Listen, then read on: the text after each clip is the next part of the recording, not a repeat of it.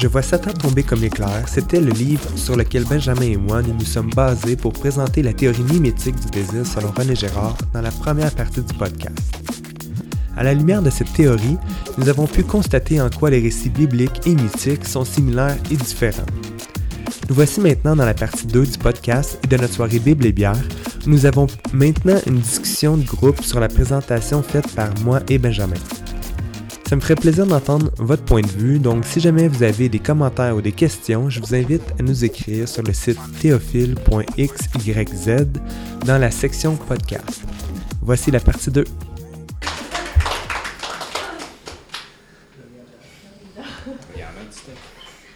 Ça, je voudrais savoir, tantôt tu as parlé des, euh, que dans le fond, dans les mythes, exemple dans les mythes grecs, il y avait beaucoup de positif, dans le fond, c'est ça?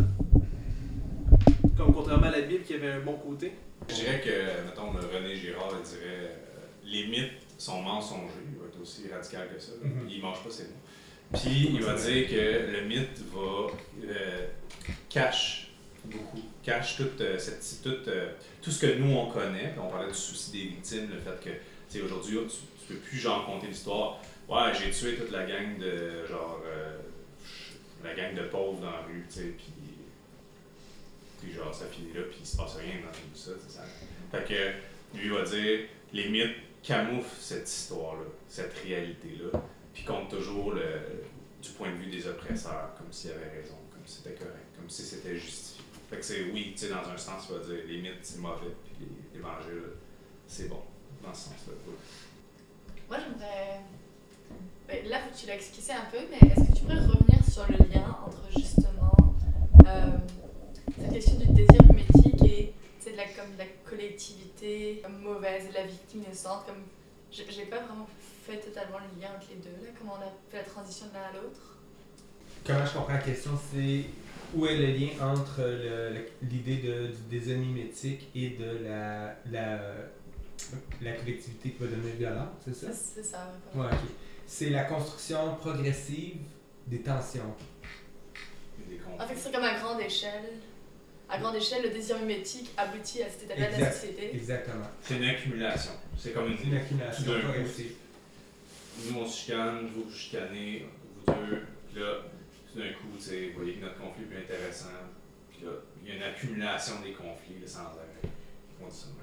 Tu sais, comme, mettons, euh, on dit souvent, mettons, une personne au travail qui va avoir euh, euh, une mauvaise journée, puis que là, va s'avoir fait chialer par son patron, euh, va rapporter ça à la maison, tu sais. Fait que c'est comme s'il y a, il y a un emballement, c'est comme si la frustration, une tension au travail va l'apporter à la maison, et là, c- ces tensions-là se propagent, et là, à un moment donné, dans la, quand, quand dans une communauté vit assez de tensions, là, il y a les, les, il y a les ingrédients nécessaires à la recette de la violence, si on veut, du tous contre un. Et puis, euh, ça, c'est dans les sociétés archaïques. Maintenant, on a dépassé ça à cause que, justement, on a des valeurs euh, dont le souci de la victime et la gestion des désirs et des choses comme ça. Mais euh, dans les sociétés archaïques, c'était comme ça que ça se révélait éventuellement. Euh, Quelqu'un dit c'est la violence comme protection contre la violence. Donc on va, on va violenter un seul individu en tant que société pour arrêter de se violenter les uns les autres, pour expulser nos tensions. Puis même, euh, un exemple dans la Bible, euh, Mané Caïphe dans la Bible va dire euh, au mieux qu'un seul meure pour la nation que toute la nation entière périsse. Qui vient mettre en évidence cette, euh, cette vérité-là ou cette, ce concept-là assumé euh, présent. C'est même plus genre rendu là, c'est ça, c'est pas juste de la mythologie, c'est de l'anthropologie, c'est un réflexe qu'on a. Fait que ça m'amène à ma deuxième question, comme, parce que là du coup vous faites le lien entre désir puis violence, puis au tout début, il me semble quand vous avez parlé, vous parliez du fait que ben, comme la violence serait, euh, pardon, le désir en soi serait condamné, mais plus tard, vous, il me semble que vous avez plutôt dit comme ben, le désir, ben, comme le mimétisme peut être bon avec les ordres de Jésus, mais il peut être aussi mauvais. Sauf qu'au début, vous avez dit comme en soi, le mimétisme, le désir mimétique est condamné. Que... Peut-être pas condamné, mais qui doit être géré, qui doit être euh, contenu, contrôlé. contrôlé. Puis, parce que dans le fond, René Girard va dire qu'est-ce qui arrive si on ne respecte pas le dixième commandement. Mettons que le dixième commandement qui dit tu ne convoiteras pas. euh, le bœuf de ton prochain, la femme, sa maison, et cetera. Euh, si on si ne on respectait pas ça, disons qu'on encourageait le, de, de convoiter la Mercedes de, de telle personne, puis on encourageait ce genre de, de désir ardent, mais du jour au lendemain, ce serait le, René Girard va dire, ce serait le, la guerre du euh, tous contre tous, tu sais, ce serait la, tout le monde s'arracherait la tête pour avoir ce que l'un et l'autre a. Fait que, dans le fond, les, les, le dixième commandement vient garantir le respect des, du moins des, euh, des, des neuf premiers. Fait que, dans le fond, euh, je sais pas si ça répond à ta question. Ben, c'est pas le désir en soi qui est condamné, alors. Non. Non, comme, comme on, Benjamin dit à Mané, il, le, le désir mimétique peut être positif et négatif. Là, on en a parlé beaucoup dans une perspective négative pour justifier, ou plutôt pour expliquer l'origine de, de la violence dans le rapport au sacré. Euh, mais euh, ça peut être très positif, comme euh, l'exemple qu'on a donné par rapport à Jésus qui va dire euh, que, que le premier d'entre vous qui n'a jamais péché de jeter la première pierre. T'sais. Jésus utilise le, le désir mimétique, si on veut, pour créer un emballement non violent. Donc, ça peut être très positif. Même, on pourrait se poser des questions personnellement à nous. Qui sont nos modèles dans nos vies? Parce que nos modèles, conscients ou pas, vont, vont dans le fond, vont, vont exciter nos désirs mimétiques. Puis ça va, ça, va nous, ça va nous guider existentiellement vers l'accomplissement de... C'est comme un peu un chemin existentiel qu'on va suivre, dans le fond. Okay. Ce serait comme un, un phénomène que, que, que René Girard il analyse, puis qu'il retrouve comme dans l'histoire de l'humanité, à différentes échelles, c'est ça? Oui. Ouais. Mmh. Mmh. Okay. Qu'on retrouve encore euh, aujourd'hui d'une façon euh, un peu différente, je dirais. Mmh. Comment on pourrait le trouver aujourd'hui? Ben, il y a plusieurs façons. Comme, euh, tu, comme... Je vais donner un exemple banal. Là. Tu vas au restaurant et euh, tu vas juste demander à l'autre personne c'est quoi tu prends toi. Tu sais. Euh, c'était... Tu cherches, le, tu cherches un modèle pour justifier ton propre désir. C'est comme pour te déresponsabiliser un petit peu de, euh, de ton propre choix. Mais... Si c'est pas bon, c'est de ta faute. Oui, c'est ça, exactement. Si c'est pas bon, c'est de ta faute. Mais c'est le genre mais, de, mais... genre de phrase-là, ça. Parce qu'on a justement genre copié mais, dans l'autre. Mais c'est intéressant parce que si tu es dans différents groupes d'appartenance, par exemple, et que là, tu vis certaines tensions dans un groupe d'appartenance donné, ben... Tu vas vouloir, par désir mimétique, vouloir minimiser les tensions, donc ça va te porter à faire des choix concernant tes différents groupes d'appartenance. Je sais pas si vous me suivez. Ben, le, le phénomène de la mode, je veux dire, ouais, c'est l'affaire la plus euh, obvious qu'il n'y a, qu a pas. Là. Et, et, puis même, j'écoutais un, un podcast aujourd'hui, puis c'est tellement genre vrai. Là. Quand on vend un produit, on vend celui qui vend, qui fait sa publicité en disant voici rationnellement genre le meilleur produit, le plus efficace au monde. Euh, vous êtes sûr qu'il euh, va être fiable en tout temps. Ça ne pointe pas des, des affaires de même. Ce que tu veux voir, toi, c'est une personne heureuse en train d'utiliser ce produit-là. Puis c'est l'affaire, puis c'est pour ça Coca-Cola qui est là, puis, euh, puis même ce qui est bien en mode, c'est genre aller aider, à prendre soin des autres. Puis là, tu vois tout d'un coup, genre, qui se mettent à donner des bouteilles genre de, de coke à des gens, puis mettre du bonheur dans des gens, tu sais. C'est ça qui est attirant, tu t'en balances. Le coke en tant que tel, que ce soit une bonne boisson, une mauvaise boisson, puis tout, tu t'en fous parce qu'ils ont, ils ont, ils ont pris conscience de cette, de cette capacité-là de, de l'humain à avoir copié euh, puis désirer ce que l'autre euh, a ou désire. Est-ce, est-ce que, comme il parle un peu de, du mimétisme en tant que, comme, en tant que besoin, genre que l'humain a besoin de mimer? Ah. Euh, J'ai pas lu dans le livre en tant que tel une distinction entre les besoins et les désirs euh, dans la pensée de René Girard, mais j'ai lu quelque chose dans ce sens-là qui disait que dans le fond, euh, mais que dans le fond les besoins, tu vas, tu vas chercher les satisfaire nécessairement, mais les désirs, euh, tu, tu peux être insatisfait là-dedans, mais je pense pas que ça répond à ta question, mais ultimement, je pense que oui, c'est un besoin de vouloir mimer. C'est un besoin de vouloir mimer. Puis même, une des choses qu'on n'a pas eu le temps de parler, mais qui était très intéressante, c'est des, re des recherches en neuro neurosciences qui ont été euh, faites euh, euh, dans, en tout cas, récemment, puis qui, qui ont découvert des neurones miroirs. C'est-à-dire que, mettons qu'il prend une, une, une gorgée de, de bière, Et là, moi, en voyant ça, ça active exactement le désir de vouloir prendre une gorgée de bière en même temps. Et, euh, le bâillement. Le bâillement, le bâillement, c'est un exemple. Mais à chaque fois que tu vois quelqu'un, tu me vois sourire, tu vois, ça va, ça va t'inciter à... Quelqu'un vient de tendre la main. Inconsciemment. Ouais, c'est c'est les bébés le font. On, on t'ouvre les bras. Mm-hmm. euh, donc, tu vas, tu vas... Inconsciemment, tu, comme la, la même, les mêmes euh, impulsions vont être euh, créées dans ton cerveau. Donc, il y a comme une confirmation, on peut dire, scientifique à, à la théorie anthropologique de René Girard. Moi, je trouve que c'est intéressant parce que ça, ça, ça nous apprend à, à être critique, dans le fond, de, du groupe euh, dans lequel on, on vit. Puis, euh, parce qu'on va avoir naturellement tendance à vouloir limiter. De relativiser nos désirs aussi. Être capable de dire, OK, c'est pas forcément instinctif, c'est pas nécessairement un besoin primaire, mais on se met juste en train de... mimer un, peut-être un phénomène de groupe. Est-ce que je désire, est-ce que je désire vraiment cette chose-là ou pas, tu sais? Mm-hmm. Ça, ouais, exactement. Ça permet de prendre conscience de, de cette dynamique-là. Tu sais, on s'entend, là, c'est, c'est super en mode de, de dire, euh, comment dire, trouve qui tu es. Tu sais, puis dans un sens, je trouve ça super attirant et intéressant. Trouve qui tu es, puis à partir de qui tu es, tu vas pouvoir euh, faire tes choix, des choix libres. Je suppose que c'est beaucoup ça qui est, qui est, qui est prôné, la liberté, le... Puis euh, lui va beaucoup réagir à ça, par exemple, par rapport à la mode, tu sais.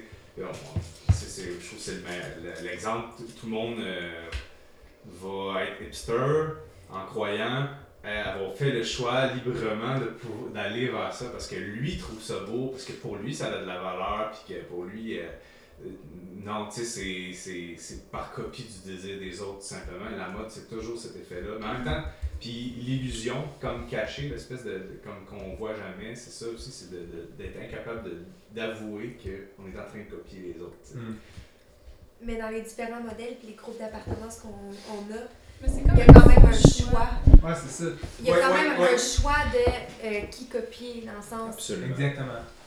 Fait qu'il y a quand même un principe de, d'individualisation puis de, de différenciation de la ouais. personne. Hein? Oui, ça c'est aussi une de mes critiques de, de Gérard, je trouve qu'il en parle pas beaucoup, là, tu sais, de, de la question de tes prédispositions personnelles. Ouais. Mmh.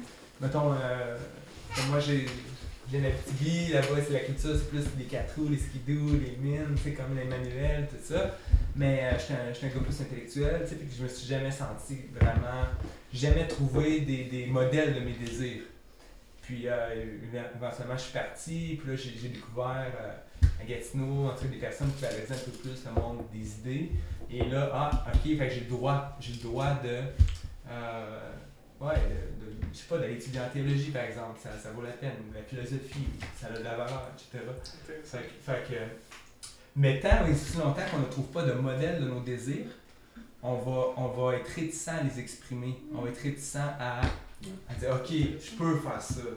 La première pierre, un peu le concept. Exactement. Le concept exactement. De la première pierre. Ça prend plus de sentir le courage.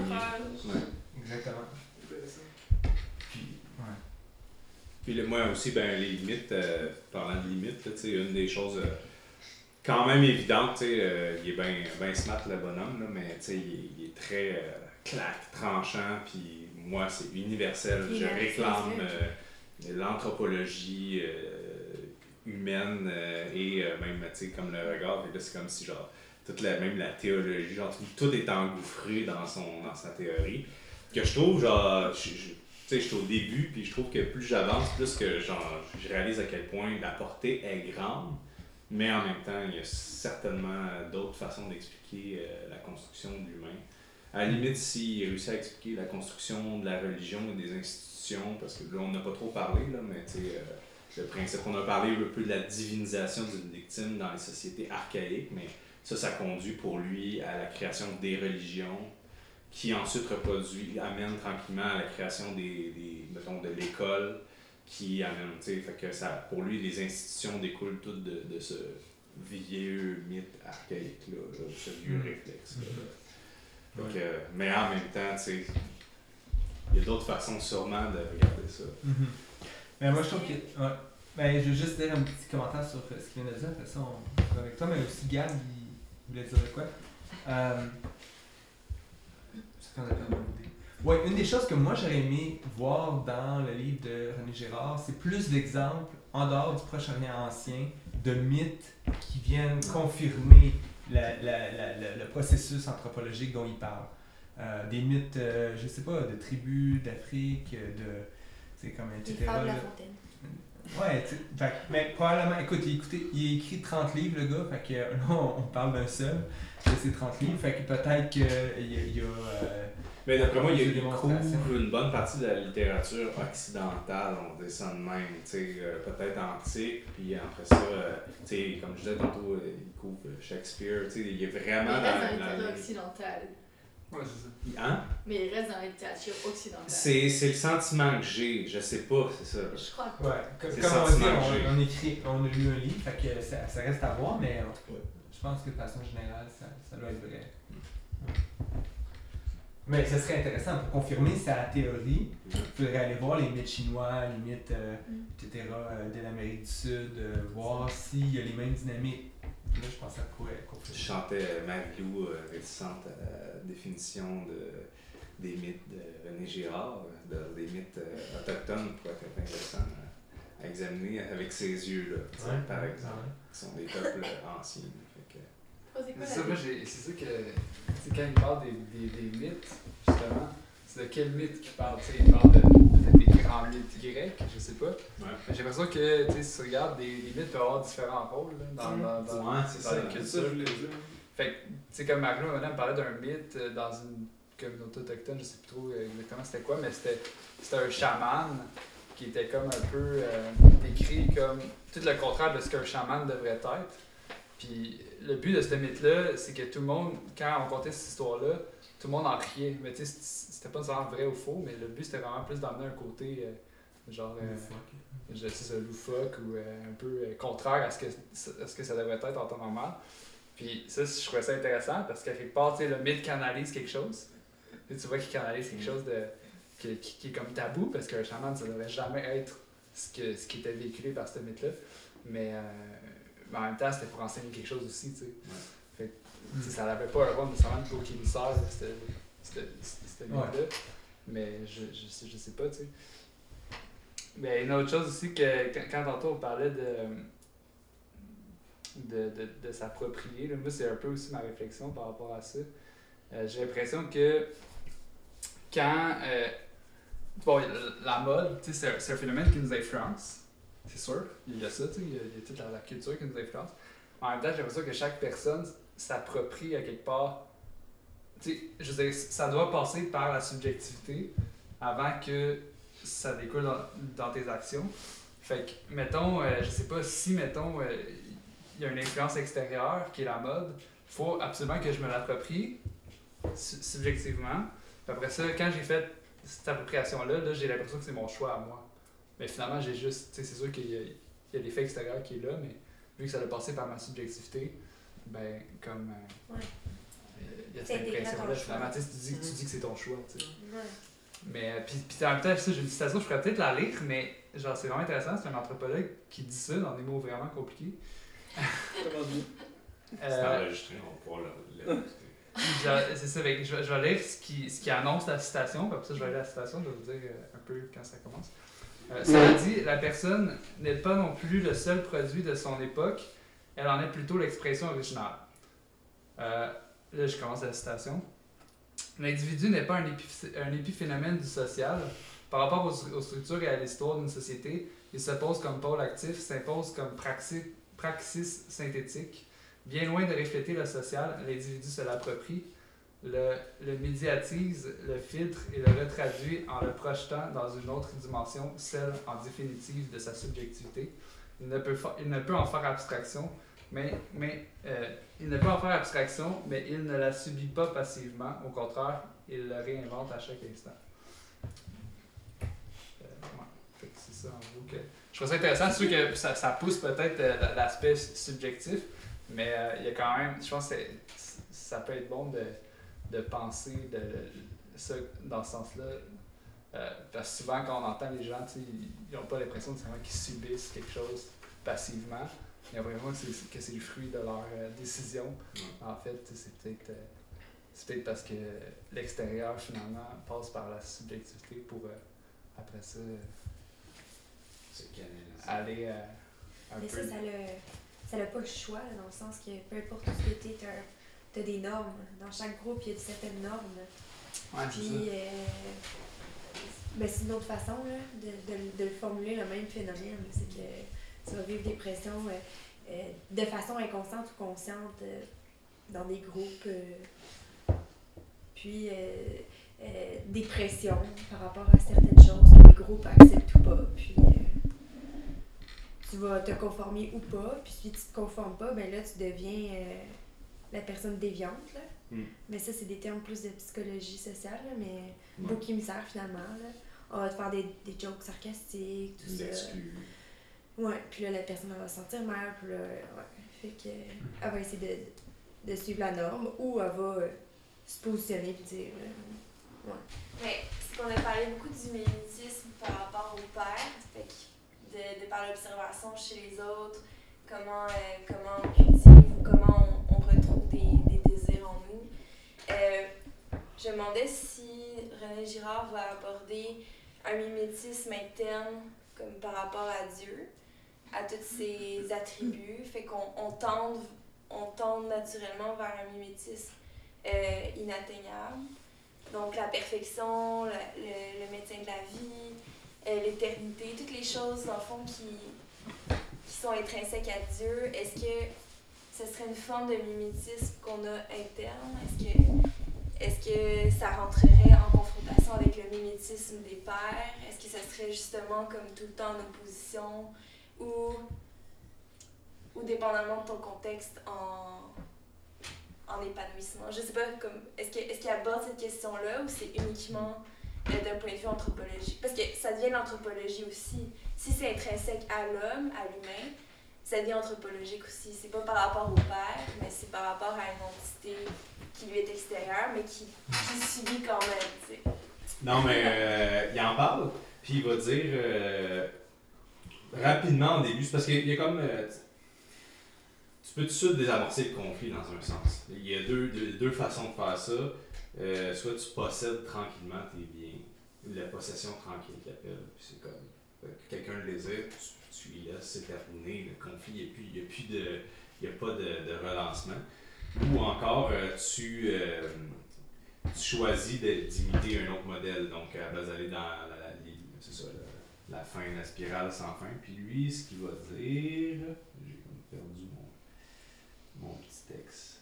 En gros, ouais, il va prendre l'exemple de Jésus qui, euh, qui copie les désirs de son père. T'sais, il va beaucoup parler dans ces termes-là, surtout dans Jean. Il va beaucoup parler du fait qu'il euh, fait la volonté de son père, euh, recherche ce que son père veut pour lui. Fait que lui, il est en train de, d'imiter, puis beaucoup dans l'imitation du père, constamment dans toute sa vie terrestre. C'est ce qu'on observe dans les textes. Puis, euh, dans un sens... Lui se pose en modèle d'imitation pour ses disciples et pour, on dit, pour nous tous, dans un sens, ou pour toute l'humanité, puisque c'est comme le côté anthropologique, c'est pas religieux de dire voici un nouveau modèle d'imitation euh, différent. Parce que, puis il, il compare Dieu à Satan, euh, c'est les deux, il appelle ça les archimodèles, Dieu et Satan, sans les mettre nécessairement égaux, mais il va dire c'est les deux archimodèles que l'être humain va, va prendre. Puis euh, pourquoi, tu sais, exemple, Dieu vaudrait la peine d'être pris, mais c'est parce que Dieu euh, ne désire rien égoïstement. Puis aussi, c'est que Dieu est le premier à désirer, et, et, dans la, il y a le côté trinitaire, tandis que même Satan, dans un sens, désire ce que Dieu désire, tandis que Dieu mm. ne désire pas ce que Satan désire. Fait que, la, fait que la, la, l'espèce de... de, de... Puis lui, tu sais, euh, comme il cite le verset qui dit... On sait, euh, imitation, chaque fois, nous dans un sens, les disciples sont appelés à imiter le désir du Christ de ressembler, de désirer ce que le Père désire. T'sais, c'est comme euh, toute cette chaîne-là, parce que ni le Père ni le Fils ne désirent avidement, égoïstement. Dieu fait lever son soleil sur les méchants et sur les bons. Il donne, donne aux hommes sans compter, sans marquer entre eux la moindre différence. Fait que c'est comme euh, un peu la, la base euh, du, d'un autre type de désir. Pour ça, je disais, c'était comme pas juste négatif, là, tu sais, il est comme mm-hmm. la foi positive. Ben, il y a un mimétisme dans le, tu sais, dans le monde euh, chrétien, là, pour euh, justement qu'on... une pression pour qu'on imite... Absolument. Euh, Absolument. Dieu, qu'on imite... Euh, ouais. Mmh. Ça devient une forme de dogmatisme. Mais ouais, ça devient un dogme. Hein? Il, y a, il y a une forme de légalisme qui s'en découle aussi. De, tu dois ressembler à ça ou tu dois faire telle, telle, telle chose. Euh, mais tu sais, ça c'est autant vrai dans un groupe, dans un groupe fermé, mettons comme euh, dans une église, que dans n'importe quel autre groupe social. Euh. Ouais. C'est juste que ça prend différentes formes, mais t'as mm-hmm. la même forme de pression que tu dois ressembler ou tu dois faire telle, telle, telle chose pour être accepté euh, socialement. Fait que des, des processus d'exclusion aussi. Ouais, euh, des processus, ouais. Sans, sans l'accent le, le, le, le, le dire, là. Mm. T'sais, euh, je pense que le monde que tu as, ça l'avoue pas qu'il y a des processus d'exclusion, mm. mais ils sont là pareil. Mm. Mm. Mais j'avais euh, souligné. Euh, oh, t'as-tu... Non, non, c'est... Ben, un des exemples, puis j'ai vécu de quoi euh, récemment, puis j'étais en train de commencer à lire René Girard, puis euh, je pense qu'avoir eu cette connaissance-là, on dirait que ça a mis.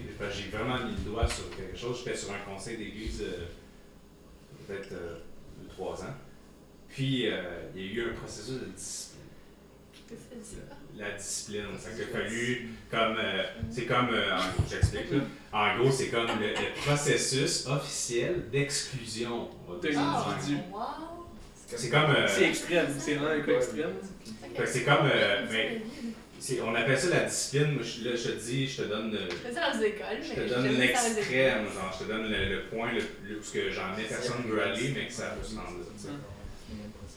Puis, euh, en gros, euh, il y a des, c'est sûr que des choses, on dit, graves qui n'ont pas à avoir lieu, tu sais, euh, s'il y a des abus euh, sur des enfants, par exemple, puis qu'il y a une personne, puis c'est comme, ok, ben cette personne-là, c'est clairement, qu'est-ce qui est en train de se passer, elle doit être dénoncée à la police, et, euh, tu sais, désolé. T'es loin de nous, mettons. Hein? J'arrive pas à imaginer comme un autre cas comme malade. Le quoi? C'était-tu ça, un abus chez les enfants?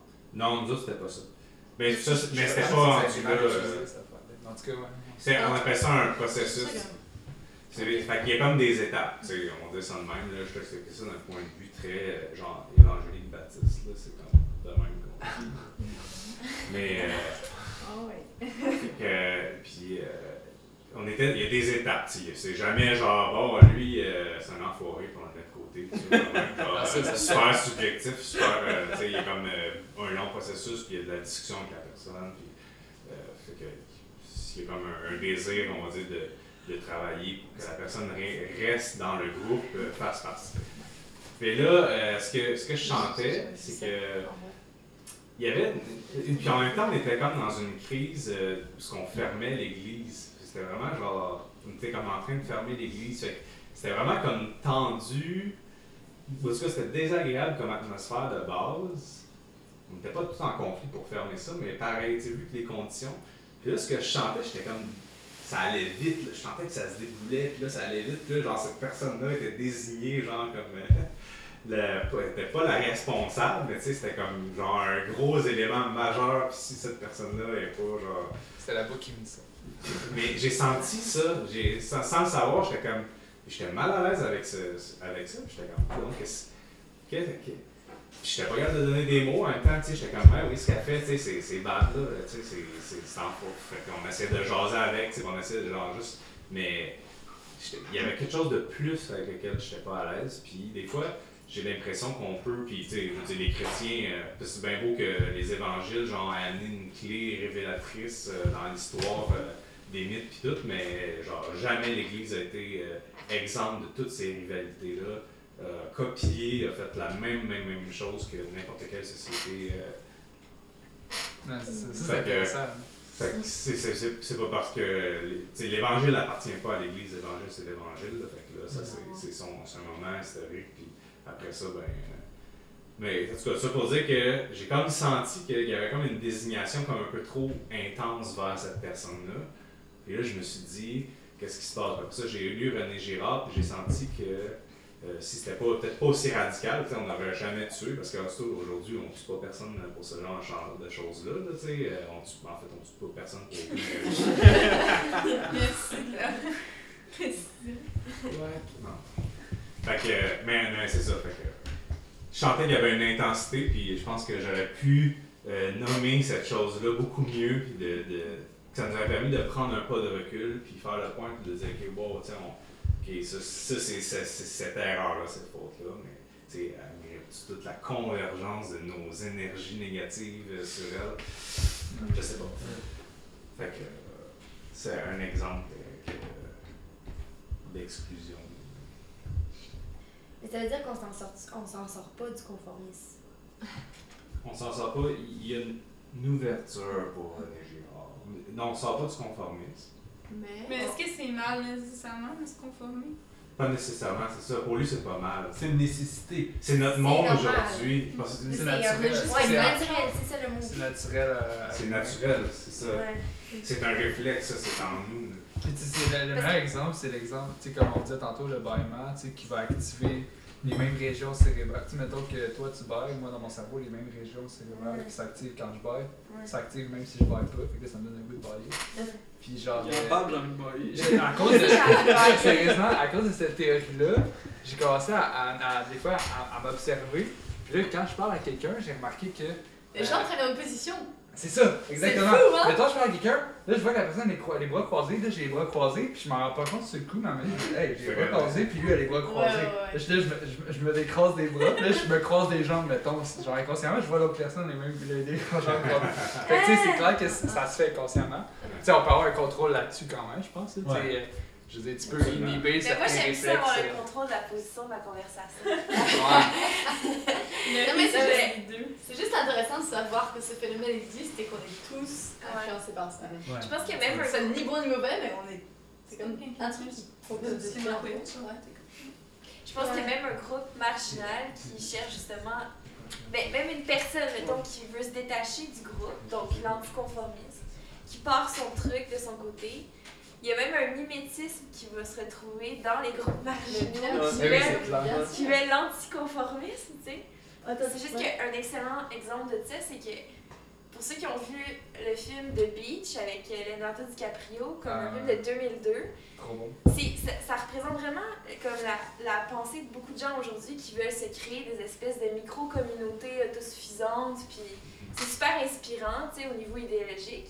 Mais au final, on voit dans ce film-là que comme, cette recherche-là de l'île parfaite avec les gens qui ont toutes les mêmes valeurs, les mêmes idéaux, puis qui veulent juste profiter de la vie, on va retrouver exactement les mêmes problèmes comme, euh, de, de, à, de rapport de pouvoir dans les personnalités, dans le caractère, dans la manipulation. Les, les problèmes seront les mêmes, mais en micro, en micro-espace-temps, tu sais, puis c'est, c'est ça qui est vraiment spécial, c'est que il faudrait beau vouloir recréer un monde petit qui, qui pourrait ne pas recréer, qui pourrait ne pas avoir comme les mêmes attributs négatifs de la société. Tu vas les recréer, mais en plus petit. Ouais. Ça parle beaucoup de la modernité, dans le sens, ça parle beaucoup de notre ère. On est, on est dans l'inconscience la plus totale de, de, de, de, de, on va dire, tu sais, mettons tout ton, ton, le setup de l'île et tout. Ouais. Si ce, ces gens-là prennent pas conscience de, on va dire, de la rivalité mimétique, si ces gens-là prennent pas conscience que c'est en eux, et puis que s'ils ne dirigent pas, on va dire, leur modèle, nécessairement, mm-hmm. ça c'est, René Girard va dire, à cause des deux archimodèles, si tu ne choisis pas le modèle de Dieu, automatiquement tu choisis le modèle de Satan. Là, Satan oh. est déval, fait que, ouais. C'est prêt. Ouais, il est prêt. Lui, lui aussi, je pense, euh, il va dire, je suis pas sûr de ça, là, mais tantôt j'ai écouté la moitié d'un, d'un truc sur YouTube, j'ai, j'ai publié sur le groupe Facebook, de, ben, à la page Facebook de l'événement. Là. Ouais. Puis, euh, c'est, je pense, c'est, je pense que c'est catholique, là. Mais c'est, c'est des gens qui se réunissent et qui parlent de, de, de René Girard. Puis ils disent qu'à un moment de sa vie, euh, au départ, René Girard il était sart- sartrien. Je sais pas si c'est comme ça qu'on le dirait. Ça. Sartrier. Ouais, genre pas de Sartre. Ouais. Puis, ah, euh, Sartrier, mais ouais. Ou Sartien. En tout cas. Puis, euh, euh, en gros, ça, au, au début, il était comme athée. Il était dans une espèce de, de scepticisme. Puis à un moment donné, euh, c'est par la littérature qu'il se serait converti. Puis là, lui, il faisait une analogie avec ça. Tu sais, c'est, c'est quasiment, pour René Girard, c'est comme si c'était ça qui nous sortait du mimétisme. C'était un peu la conversion. Mais tu sais, la, la conversion, pas nécessairement pris dans un sens euh, chrétien évangélique, mais dans, dans un sens de.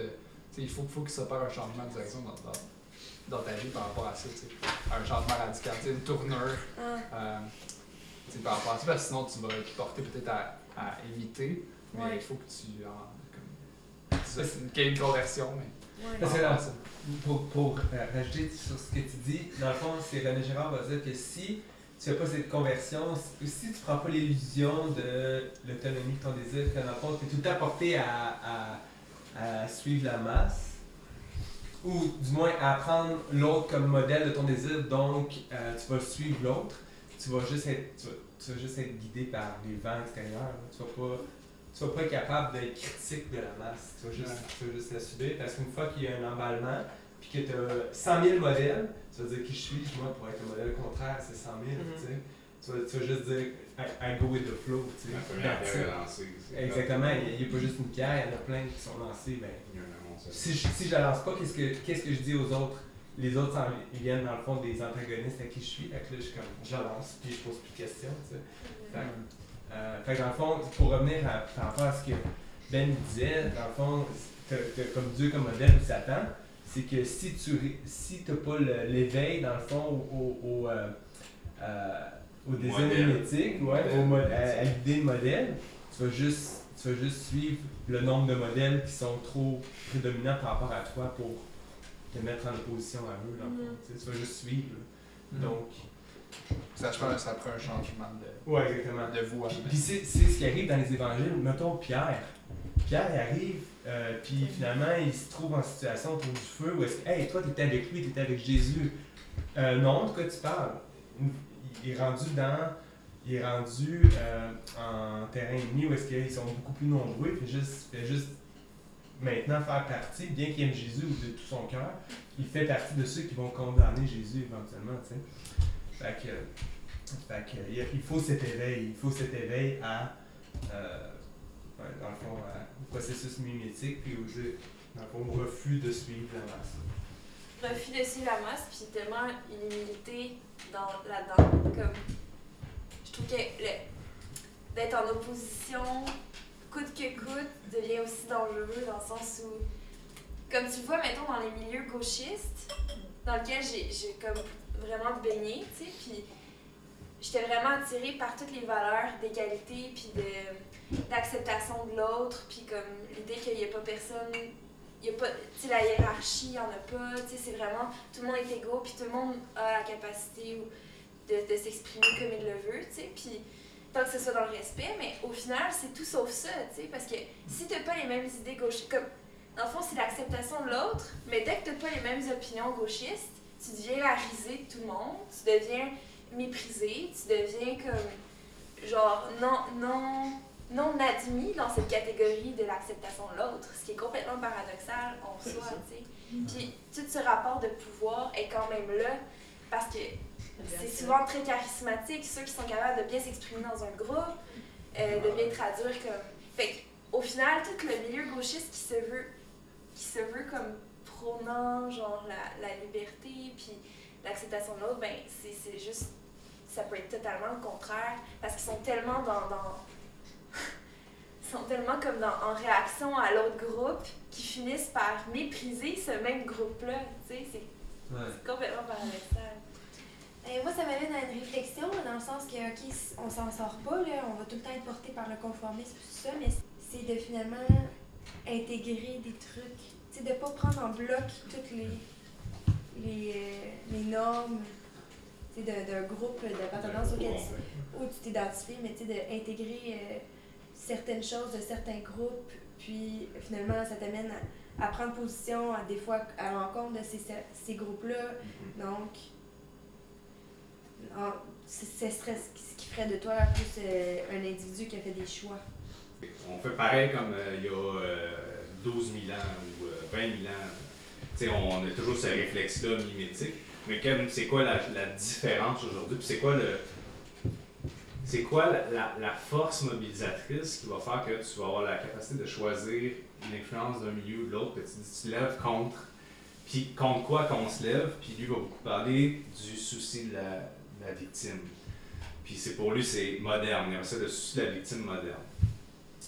Avant, tu sais, comme on l'a expliqué un peu tantôt, euh, c'est le récit du vainqueur, c'est pas grave qu'on écrase les faibles, c'est compté comme ça, puis c'est bien accepté par la société. Avec Jésus-Christ qui amène la vérité, puis qui dit, non, dans les histoires, tous les gens qui étaient coupables avant sont innocents. Fait que là, c'est comme rentré à cause que la société occidentale est christ- christianisée depuis longtemps, depuis son effet. Pour nous, on se soucie maintenant, à partir de Jésus-Christ, on se soucie toujours des, des victimes. C'est rendu une nouvelle réalité entrée en nous, ancrée en nous. Puis euh, pour lui, c'est genre la force mobilisatrice la plus efficace. Puis il va dire, la puissance de transformation la plus efficace n'est pas la violence révolutionnaire, mais le souci moderne des victimes. Ce qui informe ce souci, ce souci, c'est ce qui rend efficace, c'est un savoir vrai de l'oppression et de la persécution. Puis même à la limite, peut-être c'est ça qui nous rend, on va dire, plus libres et plus capables de choisir euh, d'où viennent nos influences. C'est qu'on a conscience que si tu choisis toutes les lattadeurs à un groupe complètement, c'est inévitable, tu vas persécuter, tu vas oppresser un autre groupe ou un autre genre de victime. Oui, c'est vrai. C'est intéressant. Puis en, en exemple à ça, euh, puis ça a comme effet que, exemple, un petit groupe, tu sais, mettons, on va dire, un groupe de gauche va viser, va dire, euh, c'est la... il va pointer une chose. Philippe Couillard, c'est lui qu'on doit crucifié au sens symbolique, parce qu'on a crucifié plus. Stephen Harper. Stephen Harper, oui, exactement. Ah, mais exactement, les élections, euh, ça s'est passé comme ça, puis c'est, c'est un peu la même... Euh, même le processus de démocratisation échappe pas à cette, euh, cette volonté-là de vouloir, genre, de, de désigner une personne responsable. Pourquoi est-ce qu'il échapperait à la démocratisation? Ça a plein de failles, là. Comment? Je dis, pourquoi est-ce qu'il y échapperait? La démocratisation, ça a beaucoup de failles. Oui, oui, c'est ça. Puis, tu sais, je veux dire, l'instinct, même à la limite humain, est plus fort que même les, les, les idéologies les plus construites, là, les plus euh, belles. Mais, tu sais, mettons lui, on dit, OK, fait que les gens de gauche, on, on dit ça de même, on va utiliser un discours. Parce que, parce que les gens de gauche croient vraiment, puis c'est, c'est vrai, dans un sens, Stephen Harper a vraiment amené.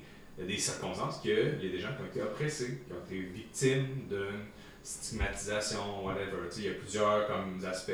Fait qu'ils ont raison. Fait qu'ils vont désigner lui comme le bouc émissaire, le responsable. Euh, puis même à la limite, la démocratisation sert à ça. Il sert à choisir un responsable pour la prochaine génération. Je crois. C'est que dans ce cas-là, ça devient vraiment limité parce que quand on, on met la faute sur un individu, je veux dire, l'individu, il meurt.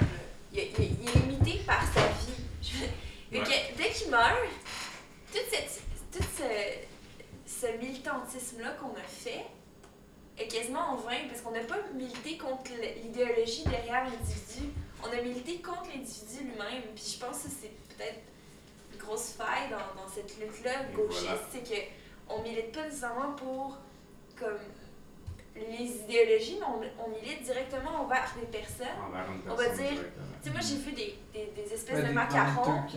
Je pense que les macarons, comme Harper me déteste. Tu sais, des, des, des macarons vraiment intenses, personnifiés par rapport à Harper. Personnellement, Harper, je l'ai jamais rencontré. Puis, non, j'aime pas ce qu'il fait en politique, puis j'ai pas aimé la plupart de ses décisions. Mais reste que c'est son idéologie politique qui me. qui me. C'est le responsable des, à ce point-là des victimes, tu sais. Non, c'est ça, pas directement, mais ces idéologies peut-être, puis c'est peut-être ces idéologies-là sur lesquelles on devrait se concentrer. Mm-hmm. Mais le mimétisme fait en sorte qu'on s'attache aux individus, aux personnes, et non nécessairement aux idéologies. Puis c'est là peut-être, tu sais, on parlait d- au départ de triangle entre comme l'objet désiré, euh, la personne qui a cet objet, puis nous.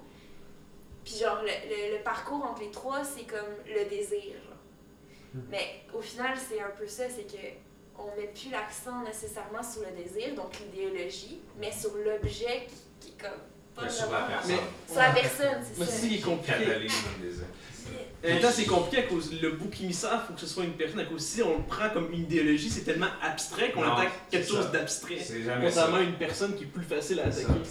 C'est concret, c'est quelque chose qu'on peut toucher. Puis ce qui se passe, puis il y a une affaire à la nouvelle réalité, on va dire, dans laquelle on est, c'est que maintenant, t'as, t'as un groupe qui déteste Stephen Harper, puis t'as un groupe, puis là, il y a une nouvelle, c'est ça, les, les niveaux de hiérarchie de bouc émissaire que, que, qui, qui rentrent à cause du souci des victimes, parce qu'on dit, mais non, voyons. Puis là, il y a des gens qui prennent en, en pitié, avec raison, ils voient ça, ils disent, voyons, c'est quoi cette... cette c'est pas Stephen Harper qui est responsable de tout ça à ce point-là, vous exagérez. Fait que là, eux, ce groupe de personnes-là, leurs victimes qui veulent défendre, c'est Stephen Harper. Et leur bouc émissaire devient les gens de gauche. Ouais. Puis il y a des niveaux comme ça qui se créent sans arrêt, puis c'est un, c'est un cycle sans fin euh, qui est nouveau dans l'histoire de l'humanité, on dit ça de même. Puis ce qui fait que, tu sais, on est tout le temps challengé vers différentes influences. Puis, euh, mais c'est, c'est toujours cette chose-là qui est au cœur, c'est qu'on on réalise que même si la personne est coupable, qu'elle ne mérite pas toute cette violence-là. Parce que la violence, c'est pas juste physique. Vu que tu peux plus t'afficher en tyran, puis en genre... Euh, si quelqu'un fait ça, puis ça, il se fait ramasser solide, c'est... Hein, c'est en tout cas, en Occident, c'est plus faisable. Oui, exactement. C'est comme on revient tout à l'heure, René Girard, son analyse, apparemment, ben, comme pour l'instant, pour ce qu'on en sait, elle serait plutôt basée sur que, comme des exemples occidentaux. En Occident, on ne peut plus s'afficher comme tyran non, absolu. C'est, c'est pas possible. Il faut se présenter en victime. Moralement, ça ne tient pas. C'est ça. Voilà. Fait qu'il faut que ça s'affiche comme une victime, par exemple, en disant rien, puis en montrant comment tu, comme tu fais blâmer par tout le monde. Comment c'est... c'est vraiment intéressant comment l'humanité entière, comme c'est rangé du point de vue de la personne faible, quelque part. Exactement. C'est vraiment drôle, quand même. Bah, au moins en Occident, après je...